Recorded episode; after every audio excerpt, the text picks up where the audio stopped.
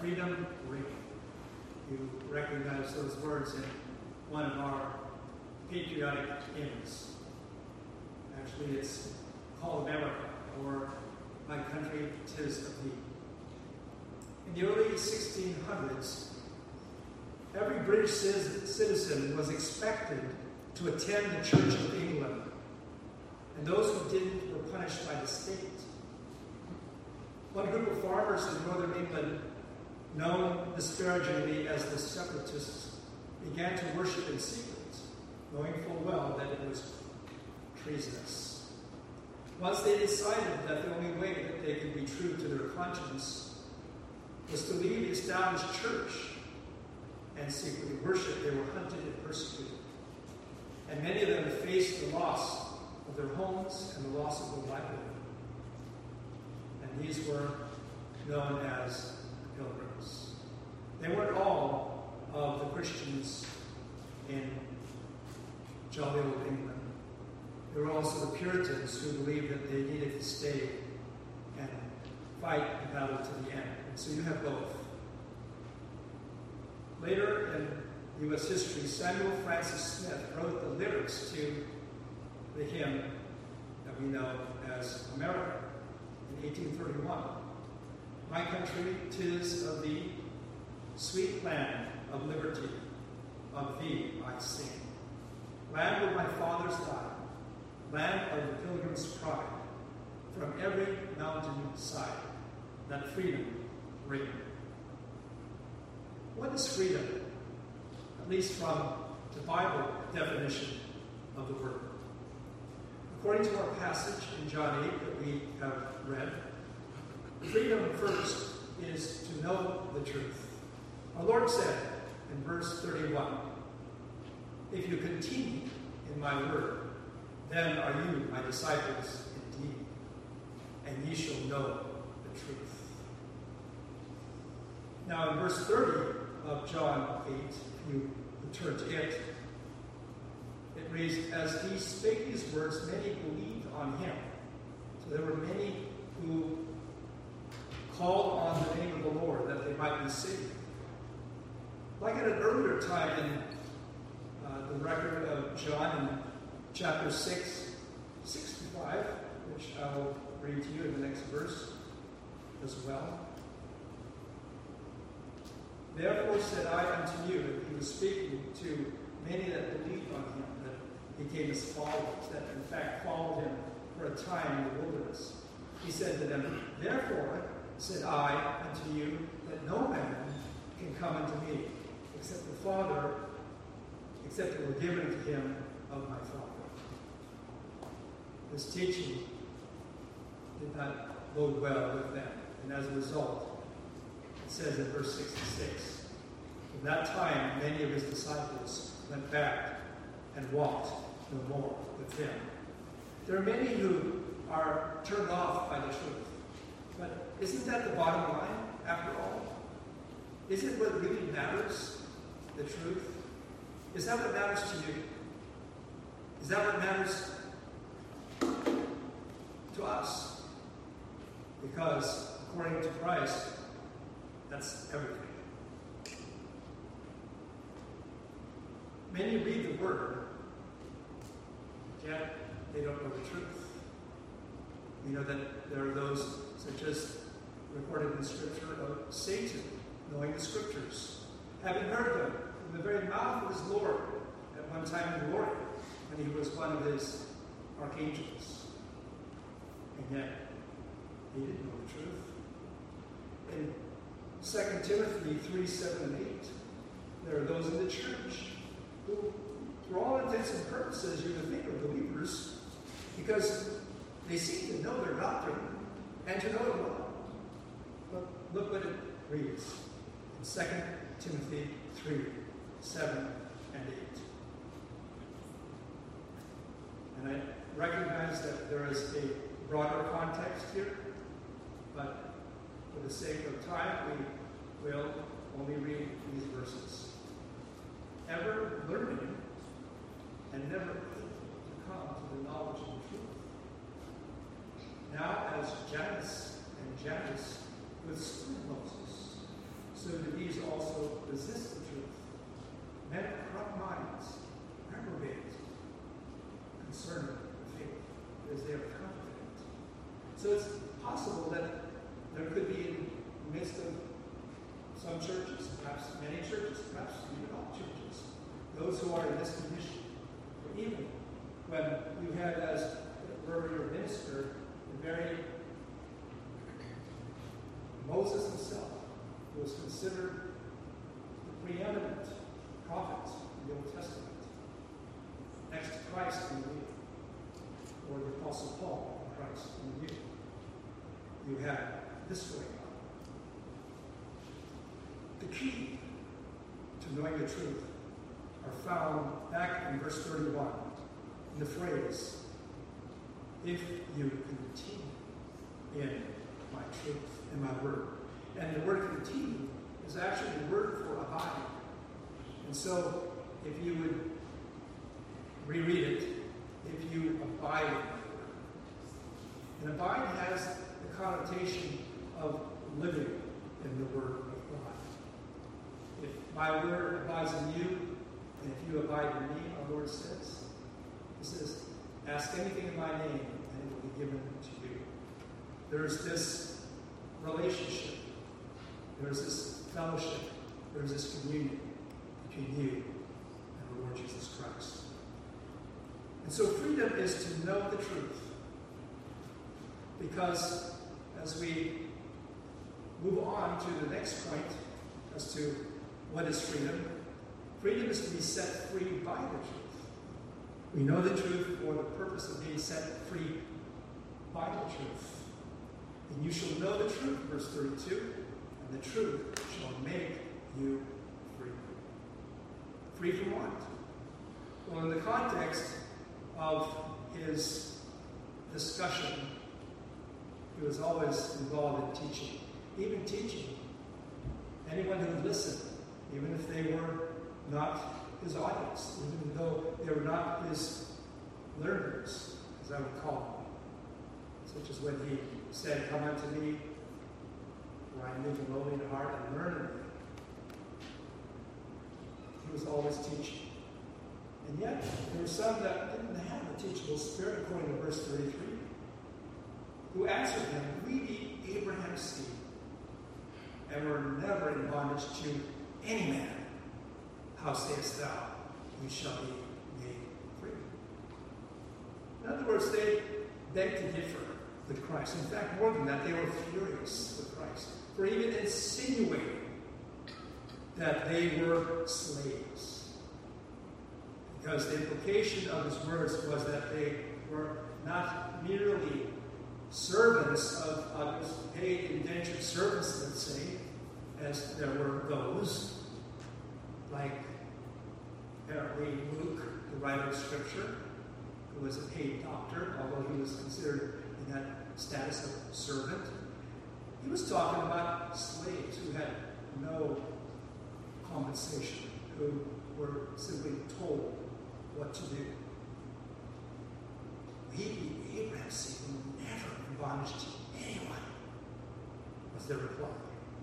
And yet the truth is that Palestine was what I call a vassal state or kingdom of the Roman Empire that became one in 63 BC, right before the coming of Christ. The truth is that the Jews, maybe the physical descendants of Abraham, which they all were, but not the spiritual. As Paul puts it, but he is a Jew which is one inwardly, and circumcision is that of the heart, in the spirit, and not in the letter. His praise is not of men, and his praise is of God. So there is an important point that he's making here, and that is that we need to be the spiritual children of Abraham, and thus the spiritual children of God. and also, we need to be set free from slavery to sin and to Satan. Our Lord was confronted by these unbelievers asked, How sayest thou you shall be made free? His reply was, Verily, verily, I say unto you, that whosoever committeth sin is a slave to sin. If I can just tell you what it is in the original language. Whoever commits sin evidences that he is a slave to sin. To commit sin is to practice sin. When the Bible speaks about those who practice sin, those who are involved in certain sinful lifestyles, like adultery, and like murder, and, and the like, uh, and, and the list goes on. They shall not inherit the kingdom of God. And the reason why we practice sin by nature, because I, I, I know that we are Christians and do not practice sin by nature, although we do sin. And there's a difference. But I'll get to that shortly. The reason why is that we are sinners by nature and sinners by practice. Having inherited from our first parents, Adam and Eve, this fallen nature. And unlike those who teach that we are partially fallen, we believe that we are totally fallen. We are totally depraved. And it doesn't mean that we're as bad as we could be. We are, are not certainly like those in history that have been deemed as the worst criminals against the human race, like some leaders like Hitler and Alexander the Great. But that potentiality is in all of us. And as I mentioned, some of us have been set free by God. Look up 1 John 3 9 and 10. 1 John 3 9 and 10. Let me read verse 8 also. He that committeth sin is of the devil. For the devil sinned from the beginning. For this purpose the Son of God was manifested, that he might destroy the works of the devil.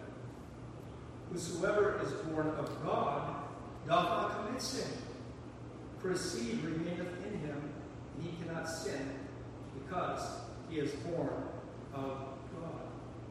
In this, the children of God are manifest, and the children of the devil. Whosoever doeth not righteousness is not of God, neither he that loveth not his brother. So there are two classes of people, and either you and I are of one, or we are of the other. Either we are of the devil, or we are of God, and there are no other ways but those two. There are only two classes of people in the eyes of God. Maybe not in the eyes of men, but in the eyes of God. There are only two classes of people. And we are either of Satan or the devil, as he is called here, or of Christ and of God. And the difference, the delineating characteristic is that one commits sin to practice, and the other does not. And we have to understand this, and it takes some digging into the scriptures and some understanding of grammar to appreciate what is being said here. Because obviously all sin. So if, if this means that only those who have never sinned are the children of God, then there's no one in the kingdom of God.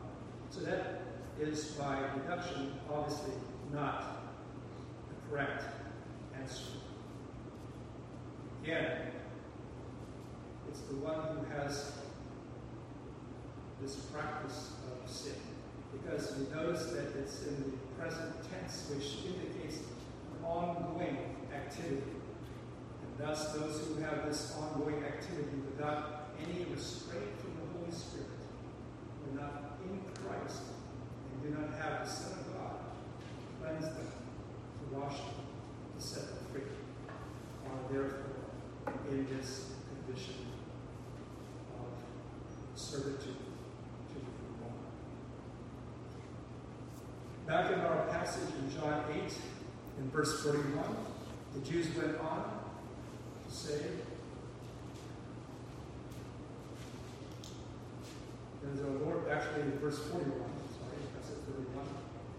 Uh, they went on to say, We be not born of fornication, but we have one Father, even God. In other words, we are God. We're not Satan, as you're implying.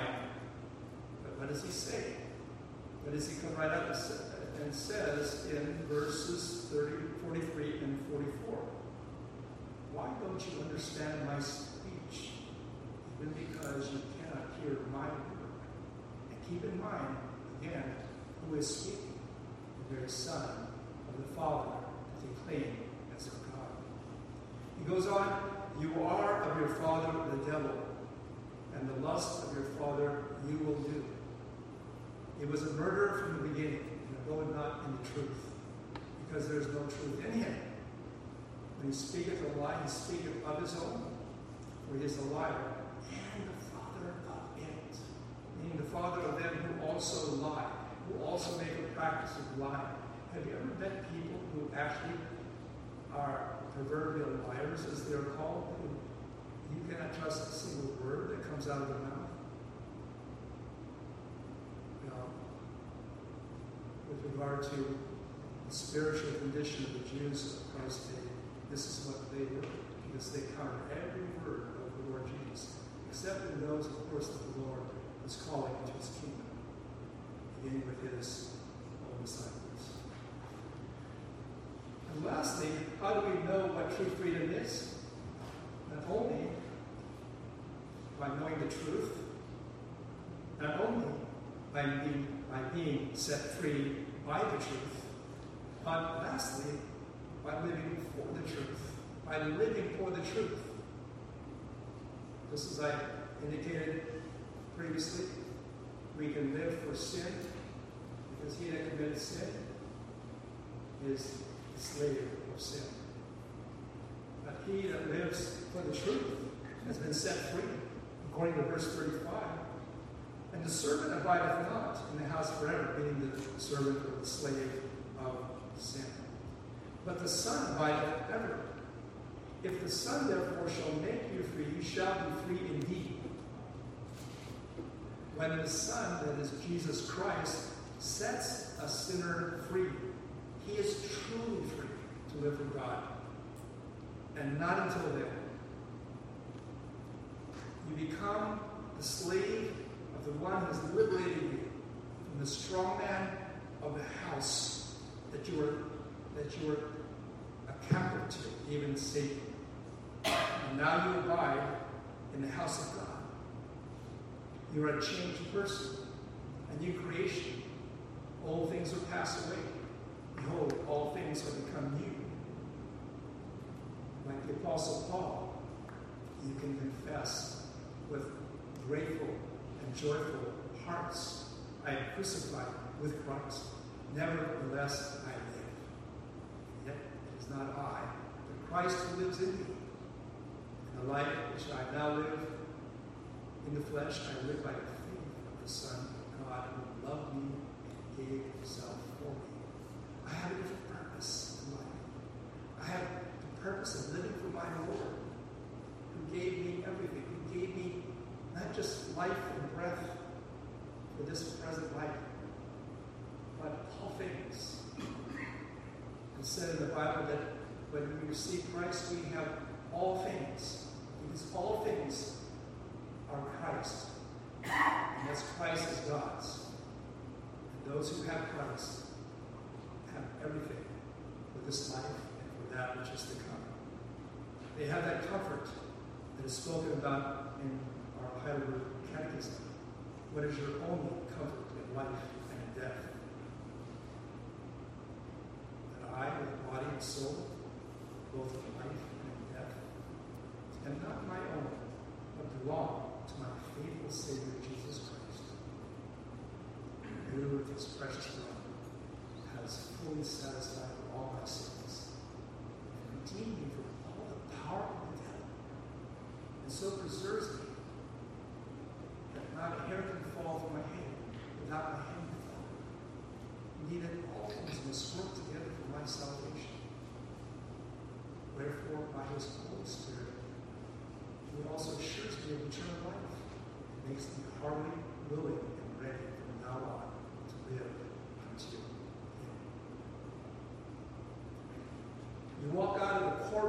courthouse of God, as it were, a free man and a free woman and a free child of God to follow Christ. And like that song that we also read in our responsive reading, you will chime in along with your brother David, who I whose testimony I, I read earlier about his trusting in the God that justifies the godly. So shall I keep thy law continually forever and ever. And I will walk at liberty. Why? For I seek my precepts. That's my life. That's what I live for. Obedience to God. I have the righteousness of God accounted to me, imputed to me, so that I am perfect in Christ. But now there's an overhaul that is taking place internally by the work of the Spirit, where I'm beginning to be conformed inwardly as I am conformed outwardly to Jesus Christ. And that's what's called sanctification. And a very essential part of that is living holy and godly lives according to the will of God, according to the law of God. You do what God tells you to do and not make excuses for yourself. Instead of balking or hemming and hawing as our nature is prone to do, or as we used to do, we say, Lord. And He says, Do this. We, we, we say, like in, in the military, uh, How high? In other words, How high do you want me to jump? Or how far? How far do you want me to run? Or like our Lord says, if they say unto you, Pick up this load, I'm talking about the Roman soldiers that occupied the, the, the tributary state of Israel would come along and would these, although they were technically slaves, they would still make them pick up the load. But the attitude of a Christian is so much different than the one who isn't, because he will say, How far? Two miles? And it was only one mile that we were bidden to walk. We do this with out of heartbeat. And why? Because according to that word of David, that song, my commandments are the reason which I have loved. Which I have loved. In other words, it's a heart matter. It's a heart matter. Your heart in Christ. Your heart that loves Christ as Christ loves you. In conclusion, Samuel Francis Smith was actually a Baptist minister, I found out. He wrote four stanzas of America, and I read to you, well, I didn't want to sing it to you, but I held back from doing that. Uh, but I read to you the first stanza, and now I'll read to you the last one. Our Father's God to thee, author of liberty, to thee we sing. Long may our land be bright, with freedom's holy light. Protect us by thy might, great God.